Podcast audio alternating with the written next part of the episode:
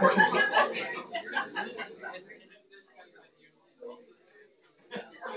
you.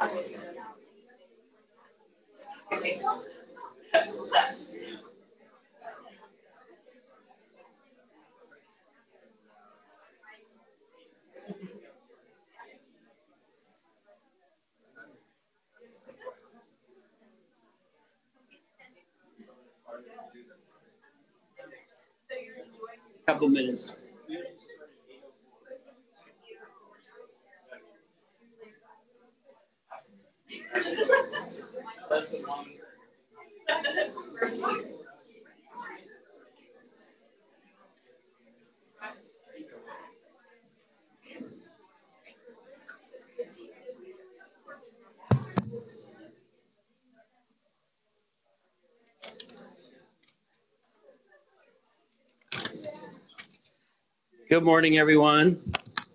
I'm going to break with tradition and uh, start at 8:03 Apple time, just because we have so many speakers and uh, we want to get on with it. So, um, first of all, uh, why am I standing up here? Dr. Salazar is in China, so I have the honor of uh, introducing uh, uh, Dr. Bill Zempsky today, which I'm thrilled to do as a dear friend and colleague going back many years. So, this is a special treat.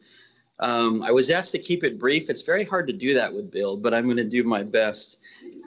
As many of you know, Dr. Bill Zempsky is one of our most unique faculty members. This is a guy who wears hot pink socks or often no socks at all. His office, if you've seen it, looks less postmodern and more post tsunami. Yet Bill never ceases to amaze me as one of the most productive people I know. Bill is nothing short of a pediatric renaissance man. He trained at Johns Hopkins for pediatric residency, then did a emergency medicine fellowship at Pittsburgh, followed by an ED career, which gradually evolved into a keen interest in pediatric pain management. He is now a well-recognized national leader in the field of pediatric pain and is co-editor of the definitive Oxford textbook on the subject. He is a recipient of uh, NIH grants and the Donaghue Investigator Award. He has also, of course, built an outstanding division of pain and palliative care here at Connecticut Children's. Bill has capped it all off with a new and exciting honor. The Francine and Robert Goldfarb William T. Zempsky Endowed Chair for Pain and Palliative Medicine. And the donors specifically wanted uh, Bill's name to appear on this uh, long-term uh, endowed chair. So really an, an amazing honor, truly impressive. So keeping it brief, please help me welcome one of the most colorful, accomplished, and yes, unique guys I know, Dr. Bill Zempsky.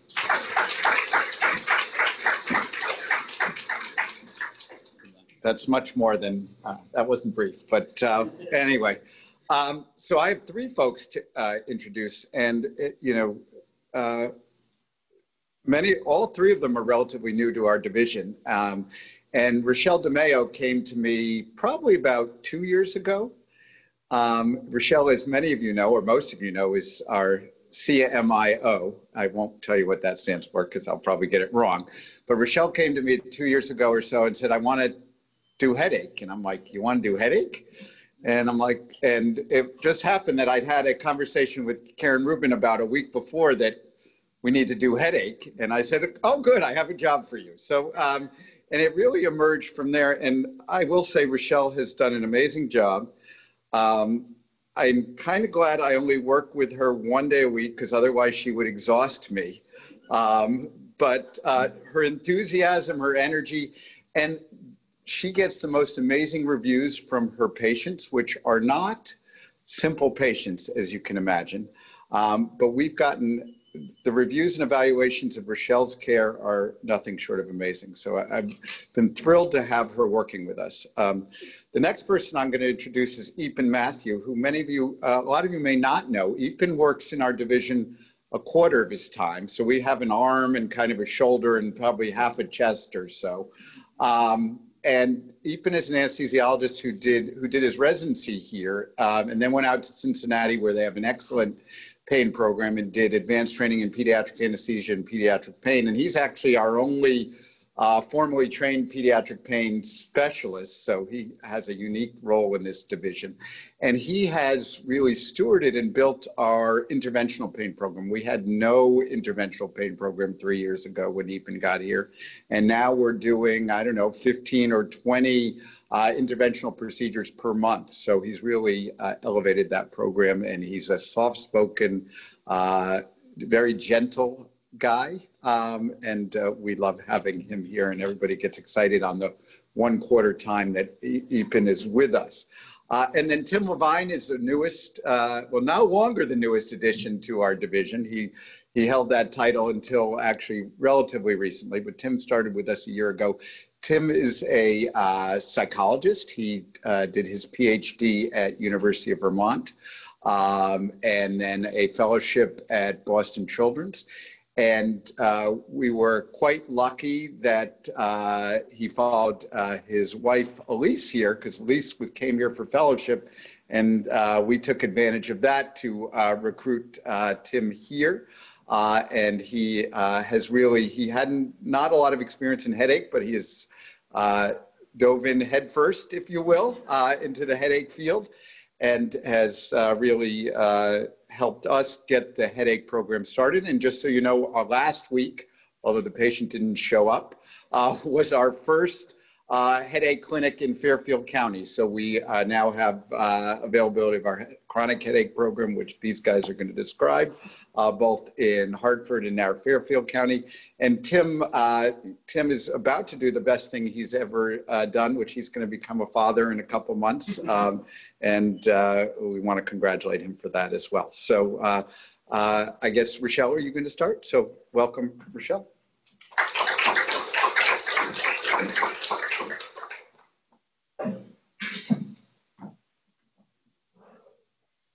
Morning, guys. It's really a pleasure to uh, to tell you a little bit about our headache program. I will try not to exhaust you, um, and I, will um, turn it over to Tim, and then even we'll we'll finish up. But feel free to to ask questions.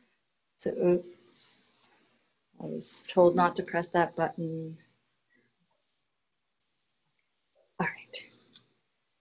So I wanted to just start with uh, a brief overview of the epidemiology of headache, which is probably familiar to many of you, but I just thought I would highlight uh, a couple things. Uh, those are the ones highlighted in red here, that headache disorders are common. Um, frequent and severe headache afflicts about 17% of US children and adolescents, so it's not a, a, an uncommon thing. Obviously, there's a little bit of a gender gap there. Um, more, more girls than boys have headache, but, but a significant portion of each. And headache increases uh, as children get older. So about 4% of four to six year olds, but 27% uh, of 16 to 18 year olds. Uh, the prevalence of pediatric migraine, so uh, a subset of the frequent or severe headaches, is overall uh, in children and adolescents about 7%, 7.7%, but that increases with age. So in the older kind of school age children, it's, it's as high as 10%. And headache is a frequent complaint in primary care, uh, and consistently among the top reasons for subspecialty consultations. So it's usually in the top three reasons for neurology consultation and then the top five reasons for ED visits.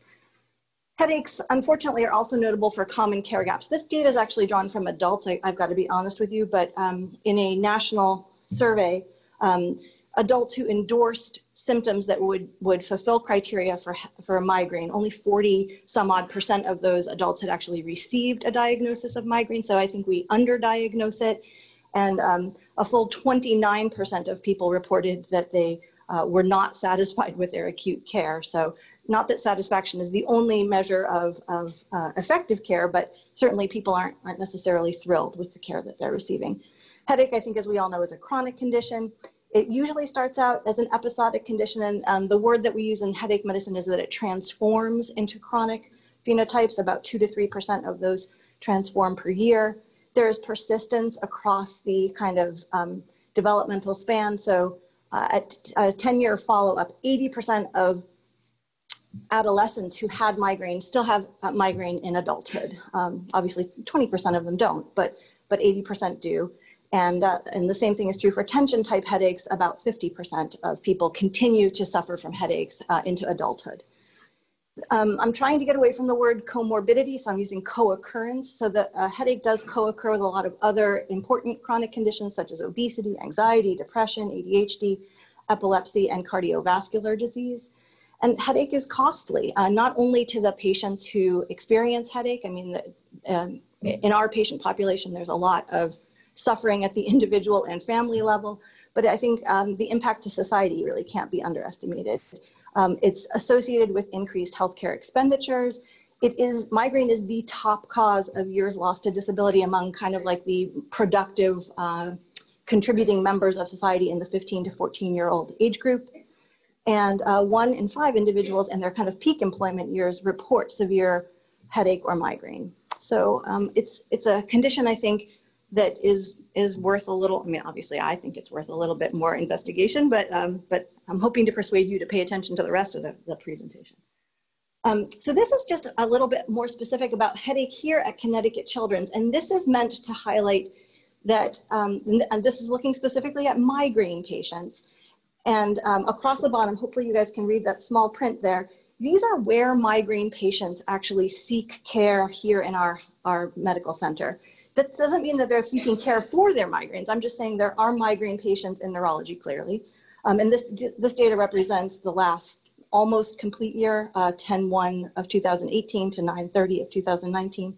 So um, you can see there are a lot of patients with migraine in neurology, but there are also a lot of patients with migraine in GI and cardiology and endocrinology and, and obviously pain and primary care. Um, and then on the right-hand side, I just actually pulled some, some PDFs of publications by our own um, faculty here. And you'll see that we've got folks in the ED, folks in neurology, folks in sports medicine who are all publishing on headache. So I think the bottom line from this slide that I wanted to demonstrate to you guys is headache patients are seen all over the place. You guys see headache patients, even if you're not in the Department of Pain and Palliative Medicine. Um, and it's something that I think will impact the care you give no matter what, what, what your specialty is. So um, Bill mentioned that I came to him about two years ago and said, hey, I would really like to, to do some headache medicine. What do you think about that? Um, and as it was very serendipitous that Karen had also approached Bill. Um, so this really, this slide is meant to recap for you that um, headache care at Connecticut Children's has undergone a little bit of an evolution. We, we have um, identified a kind of virtual pediatric headache center here at Connecticut Children's, and the core participants include not only pain, but the, the, our colleagues in neurology and sports medicine and psychology, and that we collaborate very closely with physical therapy, with integrative medicine, with psychiatry, and with sedation services. This graphic is shamelessly drawn from the um, American Headache Society's pediatric migraine, but um, I think it's kind of informative what, how kids describe what their headache is. Um, so we launched the pediatric headache clinic in pain and palliative medicine in October of 2018 when, Tim joined our group. It's a multidisciplinary clinic. It's really intended for chronic and complex headache disorders. And the principal entry point uh, for our clinic is the referral from other specialties here, neurology, sports medicine, pediatric hospital medicine. We definitely do get some community referrals, uh, but, but the vast majority come from other subspecialists. And I, I want to be clear that um, I think our program complements some of the work that Karen has already done with CLASP and the, the um, co-management guidelines and the referral guidelines. We aren't, we don't see patients when they've had a headache once or twice. We see patients who really have, um, who've developed intractable headaches or refractory to treatment or who have other significant co-occurring conditions. We're staffed by, um, I would say everybody in, all the physicians in pain see headache, but principally I would say it's, um, it's myself, Eapen, and Bill Zempsky, so three of us in, in, uh, in terms of physicians. We've got multiple pain psychologists. Um, we do have proceduralists. Actually, Eapen's double counted here because he's one of the proceduralists and one of the physicians. Um, And, and our pain nurses really are integral to, to our care. So we offer medication and nutritional supplement management. We, um, we offer psychotherapy. We definitely do procedural interventions, and Eapen will talk a little bit more about that. We, um, we prescribe neuromodulation. We're very involved in school reentry plans, and, uh, and we coordinate care and refer patients to biofeedback, to physical therapy, to community behavioral health, acupuncture, and other um, alternative and integrative therapies. So the goals of our pediatric headache treatment are, uh, first of all, to assign an appropriate diagnosis. And we use not the ICD, the ICHD, so the International Classification of Headache Disorders, which is kind of like the headache Bible, the three, the 0.3 beta version. Um, and we use that to identify primary and or secondary headaches. That kind of graphic in the middle shows you the four different types of primary headache disorders, and then there are secondary headache disorders and neuropathies as well, uh, included in that classification guide. Obviously, we want to detect uh, dangerous or underlying secondary causes of headache. Um, we want to implement evidence under a consensus-based best practices. I mean, we would obviously prefer to implement evidence-based best practices, but sometimes we need to rely on consensus-based best practices. We want to optimize the benefit to side effect ratio of our interventions and really respect patient perspectives when we're dealing with patients with chronic condi conditions and chronic pain. It's really important to incorporate them as part of the, the medical decision-making team. We want to identify and address behavioral health and lifestyle factors and social determinants of health. And ultimately, we want to decrease headache frequency, severity, and duration with an absolute goal of uh, having fewer than one to two headache days per week and a relative goal of being better than before. Um, conventionally in the, in the headache field, we use a 50% reduction from where you are baseline. And we want to focus on improving the functional status of children with chronic pain. Um, this, this slide was really just meant to show you that if you look at the past fiscal year, in yellow, we've seen about 300 patients um, in, our, in our pain program, um, patients who have a diagnosis of headache throughout the medical center represent about 8,500. So we're seeing a small fraction of those patients and, and oftentimes some of the more complex uh, children in terms of assessing our kind of success in launching this program, I think we just we are considering structural measures like how many providers we have, how many patients we're seeing, what our our qualifications and training are. Um, we we bring I think to the to the table some um, some specialized training uh, in pain psychology and procedural medicine. Um, there's a there's a certification that the United Consortium of Neurologic Specialties offers in headache medicine, which which I've, I've taken that exam, and that we have some procedures and protocols in place. We also look at process measures, and these actually are drawn. I mean, I'm not sure that these are the most uh, important process measures, but these are drawn specifically from the American Academy of Neurology's um, likely to be um, endorsed measures for uh, quality measures for headache and for migraine. So migraine frequency being documented, that we've counseled uh, families on lifestyle factors, and that we've prescribed preventive treatment when appropriate. And as I mentioned before, the outcome measures we're interested in include a decrease in headache frequency and severity and, and uh, disability. There's a, um, there are two validated measures that we rely on often. One is called the HIT6, which stands for the Headache Impact Test, and one is called the PEDS MIDAS, which is the pediatric version of a migraine disability questionnaire. So this represents our, our kind of ambulatory pathway. And I just wanted to emphasize that we have an interdisciplinary intake process. Uh, Tim and I and our pain nurse um, see almost every single new patient to our headache uh, center. And then depending on what the diagnosis is and what the, the patient's um, kind of existing community-based care supports are, I will see them. So that, that's the pain medicine um, box at the top or, or Bill or Eapen. Um, we, we hook them up with our pain psychology team. Oftentimes we refer them to interventions. Our pain nurses do a lot of care coordination. Many of our patients um, get referred to physical therapy and or other subspecialty services. Um, I generally see patients after intake at one month and then at two months, four months, six months, and nine months. Um, those who get referred to pain psychology generally have a short-term engagement, short to mid-term engagement with our pain psychologist, and Tim's going to talk more about that. But he he often sees them weekly for the first um, month and a half or so.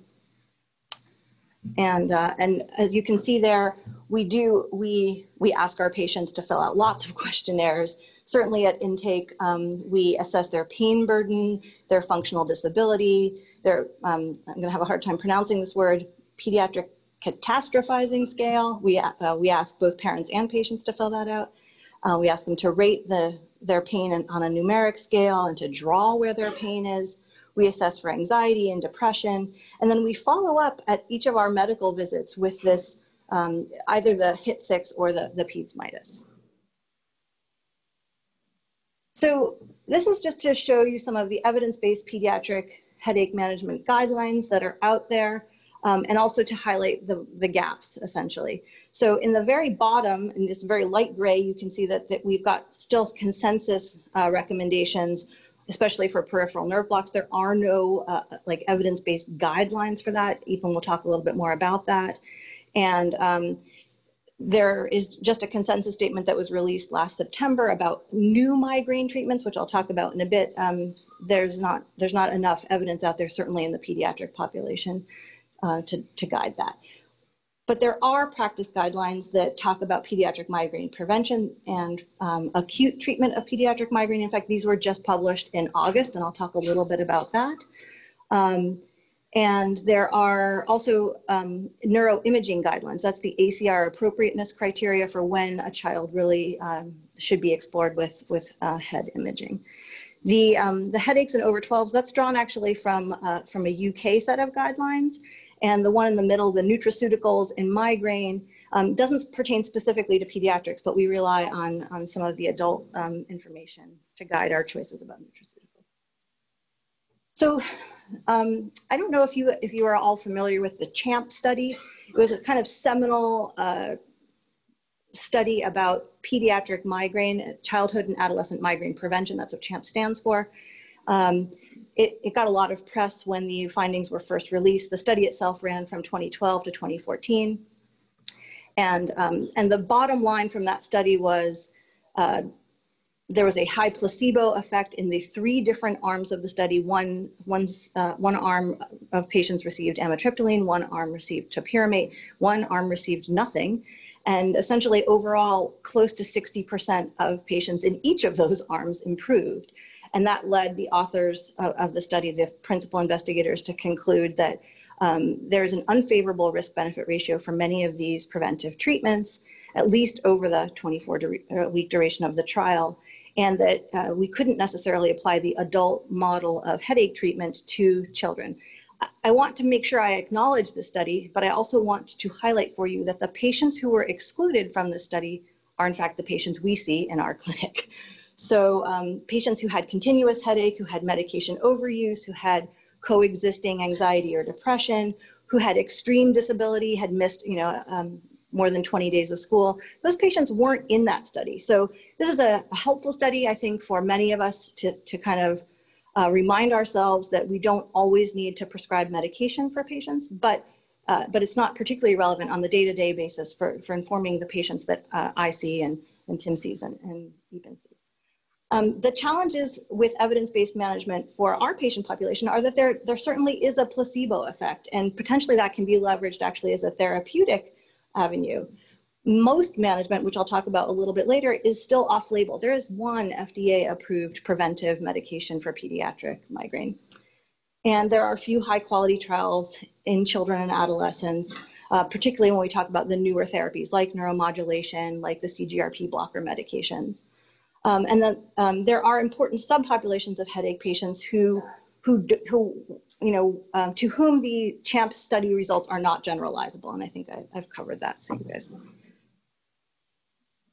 So this just is a summary. I, this, I mean, is more a summary to show you a couple of things. One, when we talk about what we can prescribe as a preventive therapy, for, uh, for headache. And, um, and uh, really what we prescribe is just a small part of what we do for managing headache. But um, there are different categories of drugs. It's kind of like the kitchen junk drawer in a, in, a, in a way.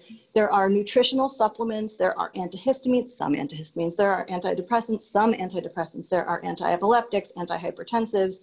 Um, the, there are neurotoxins. We, we do actually do a lot of Botox in, in children and CGRP blocker medications, which at this point, um, th these came to market last year. They're the kind of new exciting um, horizon in, in migraine treatment, but uh, they aren't they aren't usually covered by insurance for, for children under the age of 18. The, the items highlighted in purple are the ones that are addressed by the headache guidelines that were just released in, um, in August. And topiramate, as I mentioned before, it has the, the, those three asterisks because it is the only FDA approved medication. So everything else really is an off-label kind of use for, um, for headache prevention.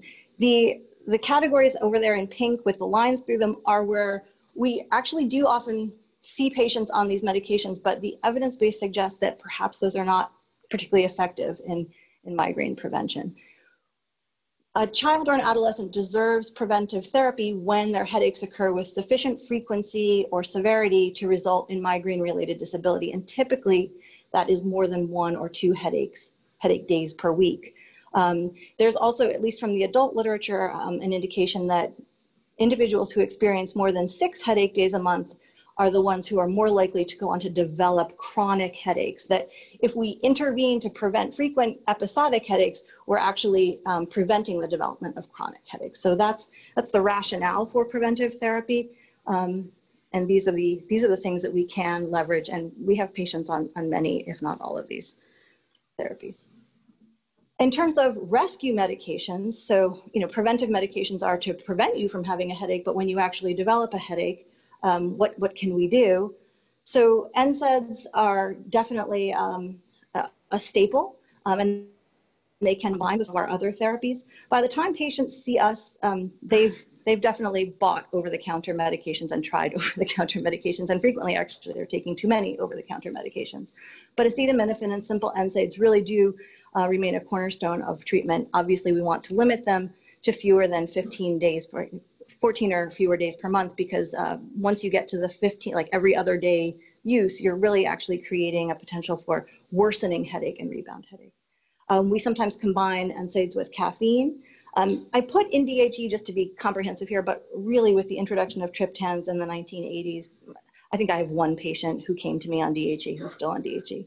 Um, we, we don't really use ergots that, that much anymore. Um, they, they started being used in the 1940s. They have significant cardiovascular contraindications, which is not as big a deal in pediatrics, but they have far more side effects than triptans, so uh, we, don't, we don't use them as much. The, um, the purple triptans, sumatriptan, rizatriptan, zolmitriptan, and almotriptan are the ones that have, um, have been approved for use in uh, pediatric patients. Um, we sometimes do use the other ones that, that haven't been FDA approved in that, in that age group. Uh, there is a very effective combination of sumatriptan and naproxen that's kind of co-packed together in a, in a pill, the brand name is Treximet. Um, it was FDA approved in 2008. It's a little bit expensive and not, not all insurance companies cover it. So we sometimes essentially achieve that same effect with, with a more modular approach of doing sumatriptan and naproxen separately. Um, and I just wanted to highlight that dopamine antagonists are also used, especially in people who don't respond to triptans or can't tolerate triptans, um, like um, compazine and, and Reglan. I wanted to just mention some of the newer headache therapies. This is a really exciting time in headache medicine. I mean, that makes me sound like a bit of a geek, I guess, but um, but but truly it is, and that's actually why I came to talk to Bill at the time I did because there was a lot going on. Um, so neuromodulation devices, um, which stimulate this, the nervous system centrally or peripherally with either an electric current or a magnetic field, that's kind of the device devices overall, um, can essentially change the, the um, central experience of pain.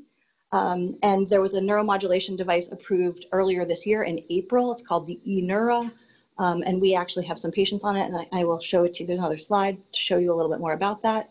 As I mentioned, these um, CGRP um, medications, which you may have heard about, these are things like uh, Aimovig, Emgality, uh, Jovi. Um, these came to market last year. There's one more that's about to come to market.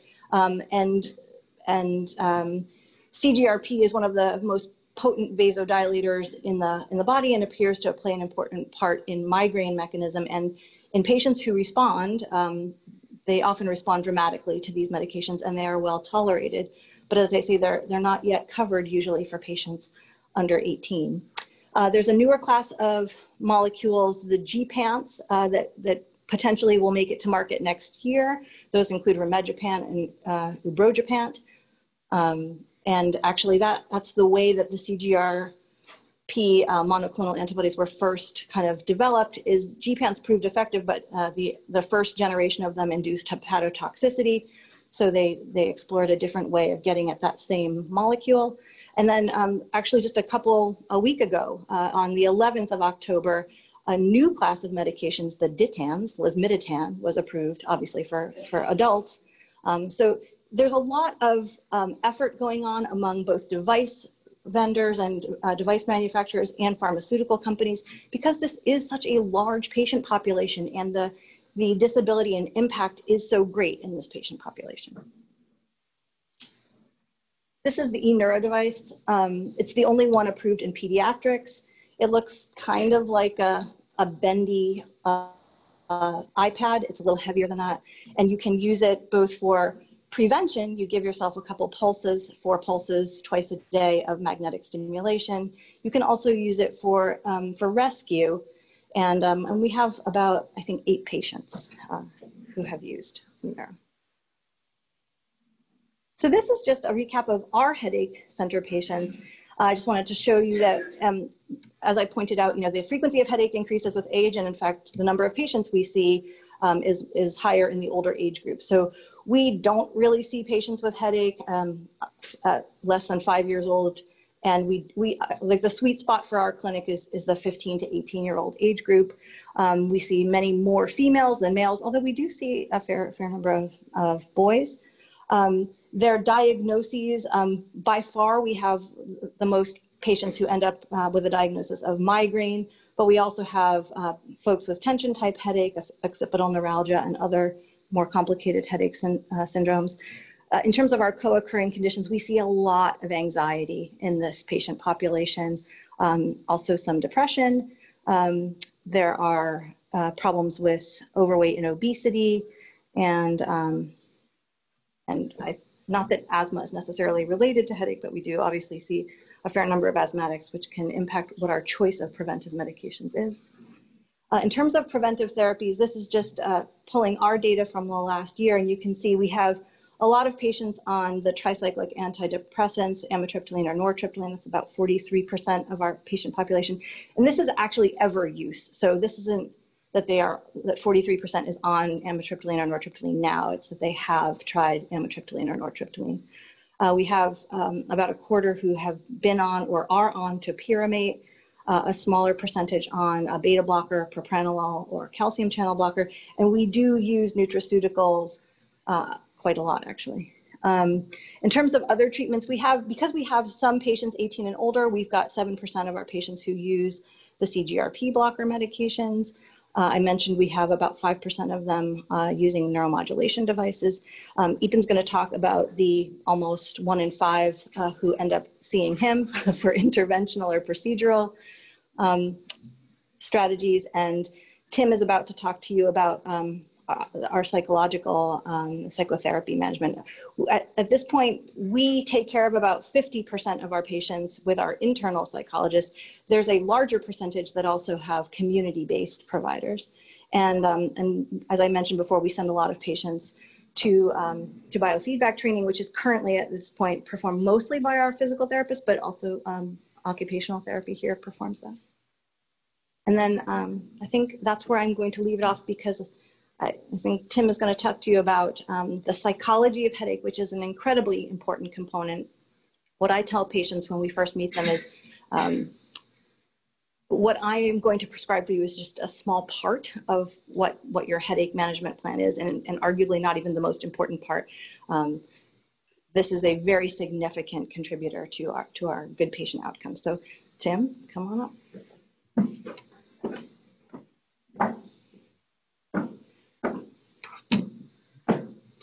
Morning, I'm uh, Tim Levine, pediatric psychologist, primarily based out of pain and palliative medicine.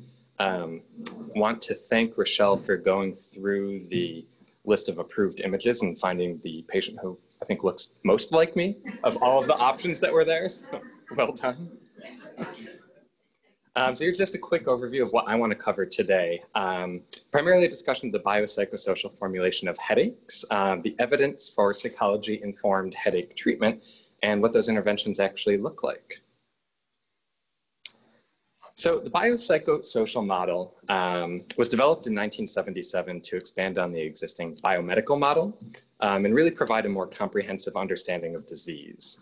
Uh, the crux of it is, well, let's add psychology and social um, factors into our understanding of what's going on for patients.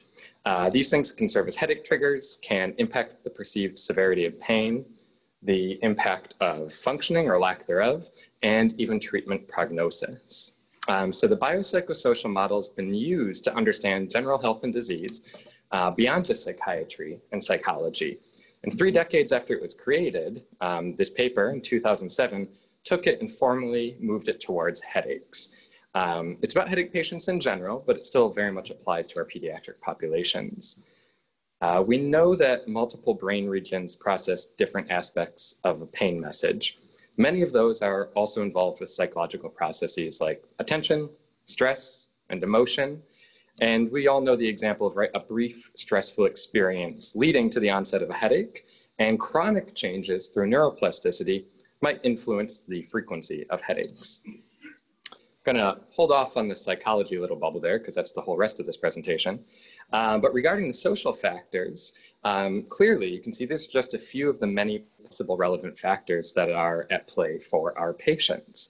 Um, it's quite easy to see though how any of those factors, think about something like school, could easily be connected to psychological distress. So one of the core components of the psychology aspect of this biopsychosocial model is cognitions thoughts, beliefs, attributions, and attitudes that are present for anyone in any given situation. Two aspects of cognition that are key for headache patients are locus of control and self efficacy.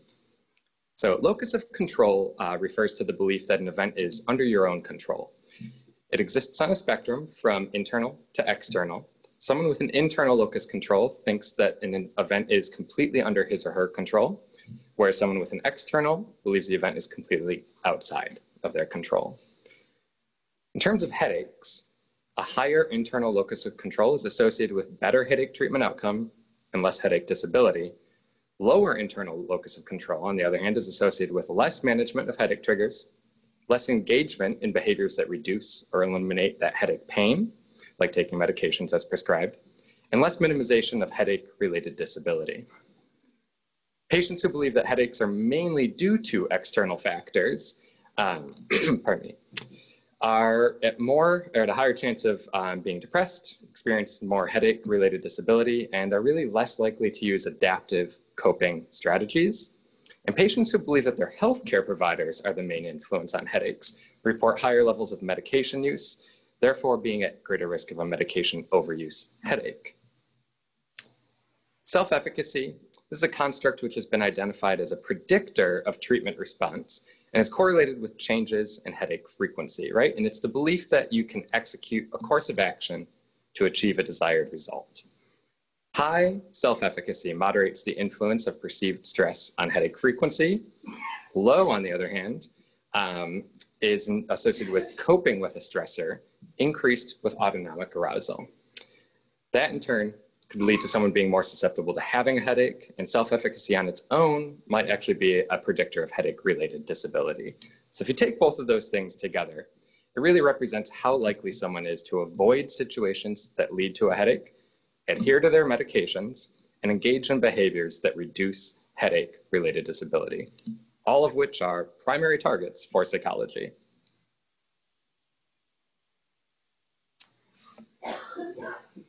I also have to call out Rochelle again, who did not know who these characters were. Um, so for anyone else, these are the characters from Inside Out. And honestly, this movie was every psychologist's dream. It was made for kids and it explains why emotions are important in everything you do in life. So preaching to the choir, Pixar, thank you.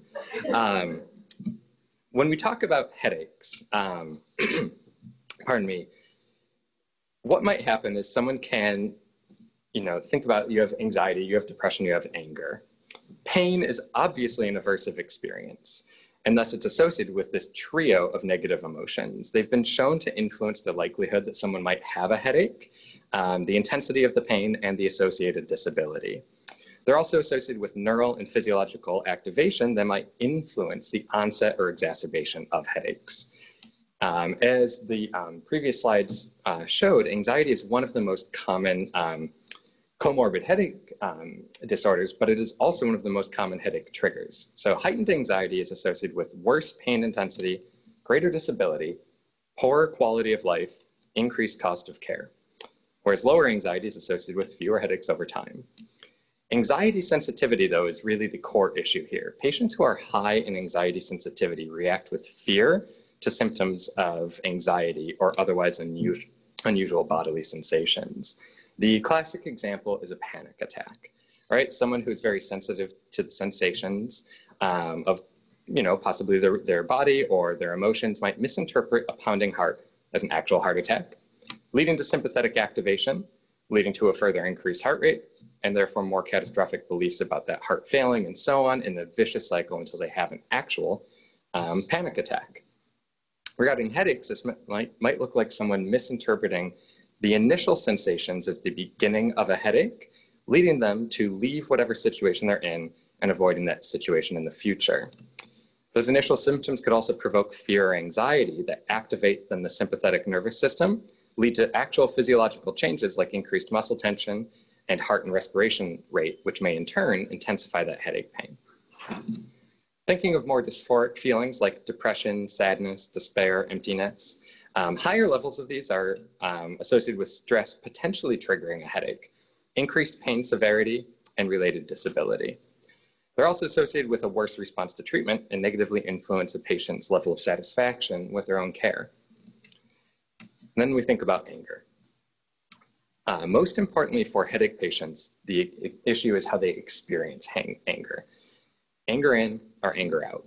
Anger in is the experience of internal arousal. Anger out is when someone engages in a physical act like slamming a door or making a sarcastic remark.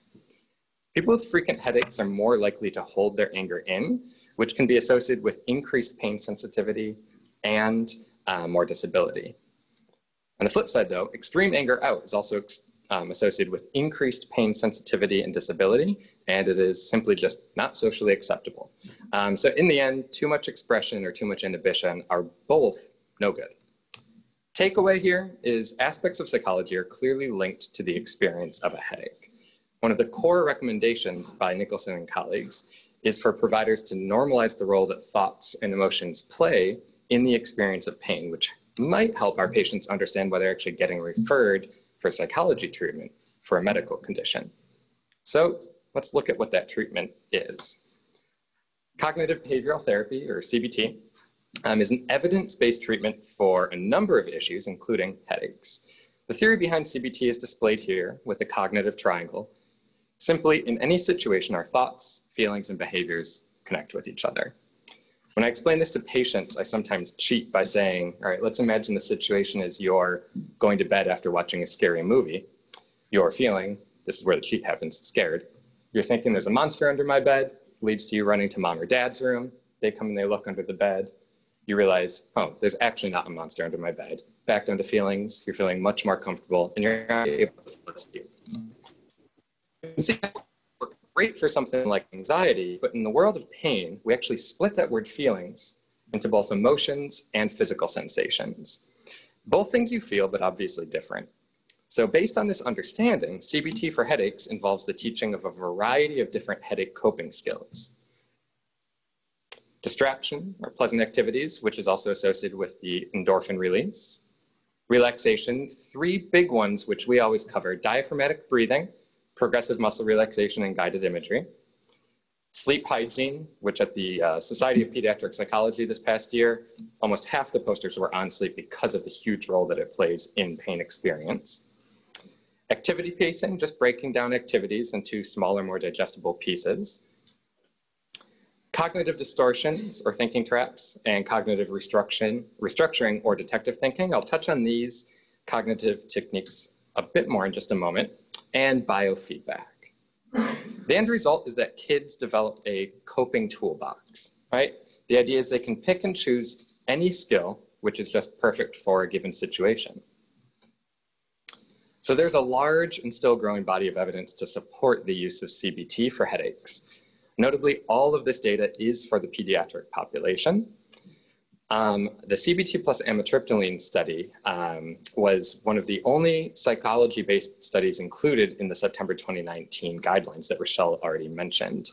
All participants received amitriptyline um, and attended eight weekly sessions plus two boosters with a therapist. Half the participants engaged in CBT and half did headache education. The group which received CBT had better outcomes for both headache frequency and functional disability, and the improvements even held at a one-year follow-up. On the other side here, we have CBT alone. These results aren't about a single study, it's a, combination of several different ones, but the take home point is there's substantial evidence demonstrating the effectiveness of psychological inter interventions, primarily CBT, but also some benefit for relaxation or biofeedback alone. So I want to touch just a little bit on some of um, the cognitive aspects. I, I, imagine that many of us are more familiar with things like relaxation, pleasant activities, scheduling, but this is kind of um, one of the core pieces of CBT that psychology can really add in cognitive restructuring, or the term that I use more often, detective thinking. But if you look for it in an academic textbook, look for cognitive restructuring. The idea is helping the patient to recognize that thoughts are just guesses, right? Not facts, and therefore don't have to dictate their emotions or actions. Patients can really get stuck in unhelpful ways of thinking that might lead to tough emo emotions or hinder their engagement in activities. By examining all the evidence in a situation, not just the tough parts, the idea is a patient can rewrite initial worried or anxious or pain related thoughts based on evidence. So, what I'm going to do is walk through an example, um, a slightly modified example of from one of our actual patients. So, the, this was uh, in the morning before school. Patient was feeling worried, rated as a 7 out of 10, thinking, I can't go to school today because I'll get a migraine.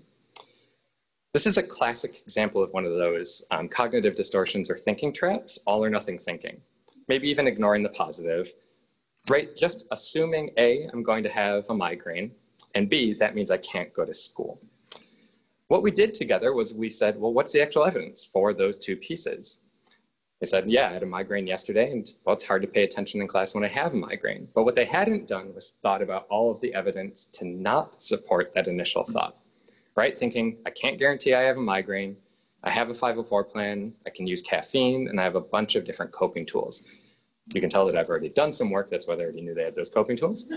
Um, the end result is say, all right, well, let's be a detective, right? Think about every detective movie you've ever seen where they have that wall of images with the string connecting to it. I say, do that here, right? Boil down these pieces of evidence and come up with your own more rational coping thought. And this patient was able to say, well, there's no guarantee that I'll have a migraine today. Even if I do, I know some ways to deal with it. And they brought that feeling of anxiety down to a three out of 10. And flash forward to the future, this patient actually ended up going back to school almost full time, whereas they'd been on um, an online program for up to a year beforehand. So, it, in combination with many other things, can be a really effective strategy. I also want to highlight the importance of parents, right? So we do a lot of our sessions individually, but parents always join at the end, and sometimes they have their own session. Um, they can be the therapist's partner in helping the kid to practice skills at home while still encouraging independent um, management of headache pain. And they can also help encourage as much functional activity as possible, and this is what we're seeing here. One of our most useful tools is a behavior plan, which provides incentives, like screen time perhaps, for successfully meeting daily or weekly goals. So if we have a patient who's struggling to go to school, we might build in a plan like this. A gradual plan, they're starting at two days, then a few weeks at three days, then four, and they can earn daily and weekly rewards. The um, idea of keeping in daily rewards, not just the weekly, is well, if your goal is to hit three days and you haven't gone Monday through Wednesday, there's no way you could get to three. So you need to have a balance there. Um, this is one of my favorite interventions because it's really fun to see what kids actually pick as their rewards. And the key is rewards need to be small, yet reinforcing, cheaper free, and otherwise unobtainable for the patient. Here we have a picture of biofeedback. Um, it's a fantastic adjunct to CBT, currently um, being performed by our physical therapy colleagues, but very soon we'll be offering it as a psychology intervention itself. It's a technique in which patients are taught to become aware of a number of different bodily sensations like respiration rate, blood pressure, muscle tension, body temperature, and then learn to use a variety of cognitive behavioral strategies to uh, modulate those functions. Um, three of the primary ones are what we already mentioned, diaphragmatic breathing, progressive muscle relaxation, and guided imagery. A variety of sensors gather and then present the information in a visual or auditory manner. So you can see this kid who, full disclosure, I think is doing neuro neurofeedback, um, but it's a close cousin of biofeedback, and those sensors on his head are connected to the screens right in front of him. Uh, think about it as a patient-friendly vitals monitor. Right? The data is presented in a continuous, non-invasive, clear, and understandable manner which means it's perfect for turning into a video game. So if you look at the girl on the right here, she could be using um, those uh, EMG connections on her forehead to control a racing car by manipulating the muscle tension on her forehead. You can think about a patient who might be experiencing excessive sympathetic nervous system arousal, which would then lead to increased pain or anxiety. Biofeedback allows them to actually see the physiological processes happening in real time and then learn strategies to directly influence those responses. Here's an example of why it's not really hard to get buy-in from the patients to use this. Um, no surprise, this is absolutely not headache specific or even evidence-based. Um, I found this online. It's a do-it-yourself biofeedback kit. Um, all, all I, the reason I included it though, right, is it just shows that this tool can be turned into a treatment component that our patients actually want to use. The example here is he's not actually hooked up to anything, but I imagine if he's putting um, sensors on his arms, he's able to control the different um, traditional Nintendo controls there. Finally, just want to touch on many of the additional evidence-based psychological interventions. VR is an evolving intervention for patients with chronic pain, and many of the available options help to introduce relaxation strategies um, in a patient-friendly package. So here we have a screenshot from one of the VR apps that we use. Um, this little panda teaches you to use deep breathing in a really relaxing setting. It's kind of a combo between guided imagery and deep breathing. WebMap is an evidence-based CBT app for adolescents with chronic pain, helping to get high quality um, treatment to patients who might not have it otherwise easily accessible. And Comfortability and Migraine Camp are both one-day programs for adolescents and their families who have pain. The comfortability is offered right here. We do it about every two to three months, and that's for any patient with chronic pain. Migraine camp obviously is a bit more migraine specific.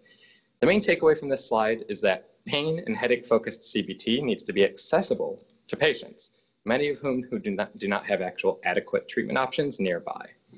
By developing these alternative forms of delivery from mobile to one day programs, our goal is really to help more patients just get this core piece of treatment that can help their headaches. Thanks.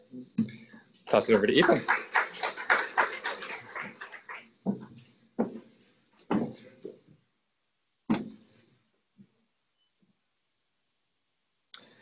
We have developed the interventional program over the last few years and it's um, really blossomed over time. But in particular, as far as the headache aspects of our interventional program, uh, Rochelle has been a tremendous advocate for um, recognizing patients of ours who will benefit from these procedures and, uh, and routing them our way in grow, growing um, the headache program as well.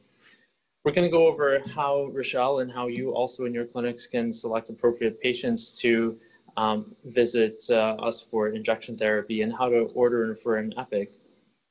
Uh, and the role that our sedation center has in these um, uh, in taking care of these patients, the techniques we use, side effects they have, and how our patients are doing. As far as selecting the patients, uh, a great many of our um, of our headache patients at this institution are candidates uh, or good candidates for injection therapy. Uh, when we look at uh, chronic migraine patients, um, many of them are, but in particular, those who have a high degree of disability uh, and who have symptoms for more than 15 days a month lasting over six months. This means that injection therapy is a good option to be used as a preventive um, uh, option.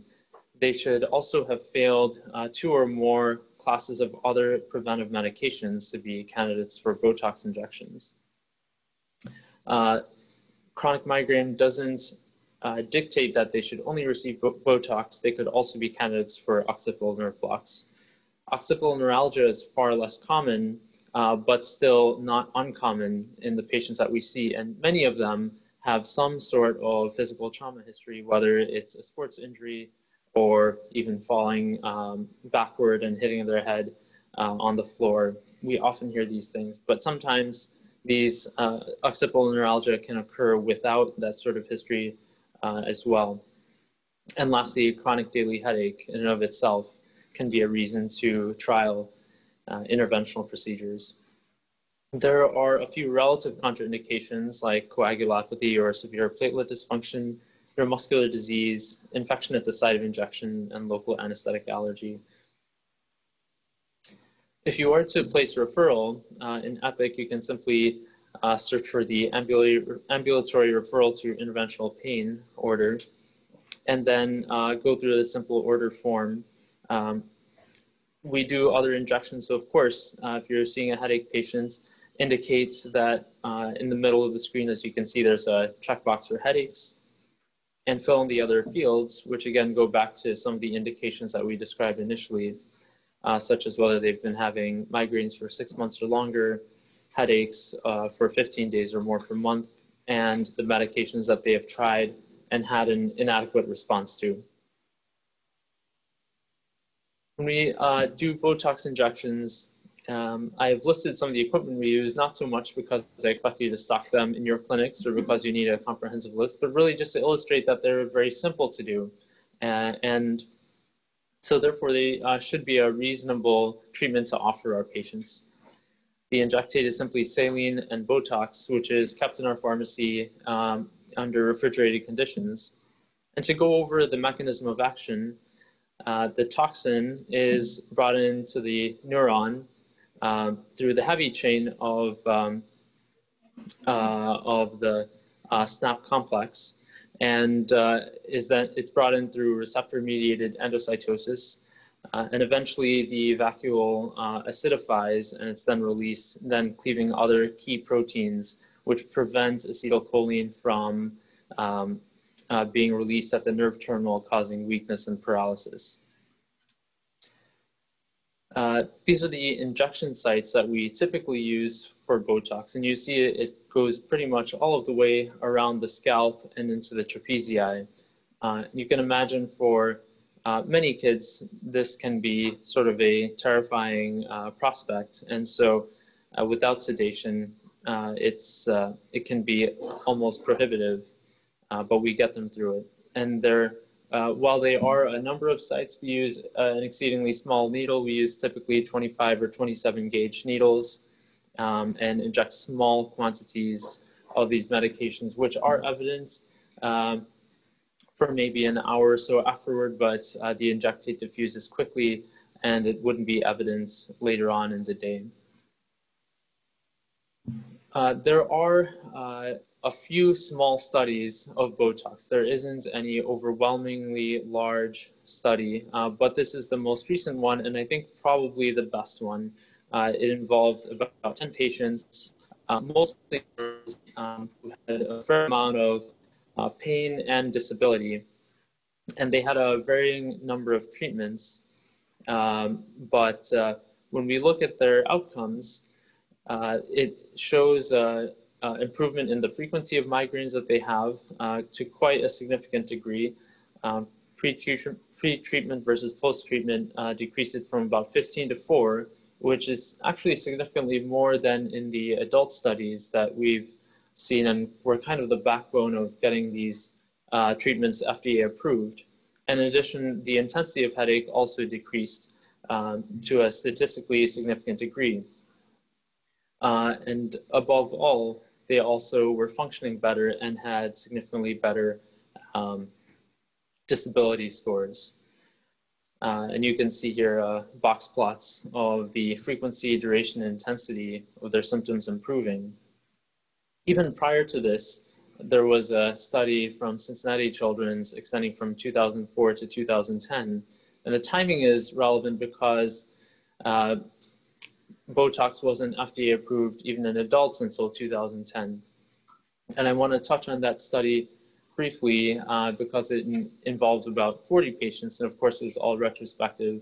Um, but all of those patients, uh, in addition to these, underwent the injections without any sort of sedation, and that can be almost prohibitive um, uh, because they would often have to do sort of test injections uh, of a small number of spots in lieu of the 31 to assess who were actually uh, going to tolerate all the injections. But in any case, in that study as well, there was a significant improvement in the disability that these patients experienced. Let's move on to occipital nerve blocks. Uh, at this institution, we typically block both the greater and lesser occipital nerve. So that means uh, on uh, each side there would be two injections, and most of our patients end up having bilateral injections. And again, occipital neuralgia uh, is an indication for this, and we do have some patients who have occipital neuralgia. But in addition, it's also a good treatment for chronic migraines. Uh, and, uh, and the greater occipital nerve, it's a medial branch of the C2 nerve. And anatomically, it, uh, at the base of the skull, it um, is, can be found medial to, to the artery. And the la- uh, lesser occipital nerve is closer to the mastoid process along the posterior border of the sternocleidomastoid and is path superiorly. For these uh, injections, we typically just use local anesthetic. There are some studies that explore whether steroid uh, prolongs the duration of the block or improves outcomes. And um, there isn't uh, overwhelming evidence to show that it does. So to avoid some of the side effects of the steroids, many people, including us at this institution, um, simply use local anesthetic to do it. And, uh, and again, it's a very simple uh, technique and doesn't require a lot of equipment. Uh, some institutions will use imaging like ultrasound to find the artery and use that as a landmark to uh, inject at the nerve. But this has also been studied, and it turns out uh, doing that doesn't really make a difference in outcomes. Uh, you might wonder how, uh, how doing an occipital nerve block could help with migraines, and that is being explored uh, quite a bit. Um, and uh, so uh, the, the primary thought is just that um, it's central modulation, and, and there may be some degree of placebo as well. Uh, we do have to acknowledge the Sedation Center, the Center of Procedural Excellence, for making a lot of these possible. Like I said in the two previous studies that I described, there really um, was a lot of uh, uh, there are a lot of patients who didn't qualify for it simply because of needle phobia, and in our patient population, there is a lot of that in addition to amplified um, pain symptoms. So uh, they're really instrumental to us providing this care to uh, a lot of patients who otherwise, uh, in whom it wouldn't otherwise be possible. And they offer, um, you know, a variety of sedation services that they can tailor to the individual patients. It's really quite important. Uh, we have over time, looking back to a year uh, ago, um, amplified the uh, number of injections that we've done, the patients we've taken care of. So we are continuing to grow, and as we expand to Fairfield, uh, expect that to grow as well. Um, and uh, and most of our patients are repeat patients. About um, two thirds to three quarters of our patients end up coming back because they uh, notice that they are uh, feeling better and uh, significantly improving. Uh, just as one anecdote, a uh, patient told me last week that um, her summer was pretty good. She was only in the ER twice. Um, and compared to last summer, where she spent the whole summer kind of miserable, not doing any of the things that she wanted to do, and was constantly in and out of the hospital. So, next steps we should um, track our data, uh, looking at symptoms, disability, and so on, uh, as we uh, look to build on the literature that exists now. Uh, and I'd like to thank uh, our team. Um, uh, I'd like to thank Kendra for helping build this and making it a smooth comprehensive process to schedule our patients. Uh, to Kim Harris Eaton, Laura Miele, and um, Melissa Jenkins for being on the phone and um, uh, helping us uh, build this process as well. and uh, everyone in sedation, uh, including Luti Vasquez, also who uh, helped with all of that. So that's it.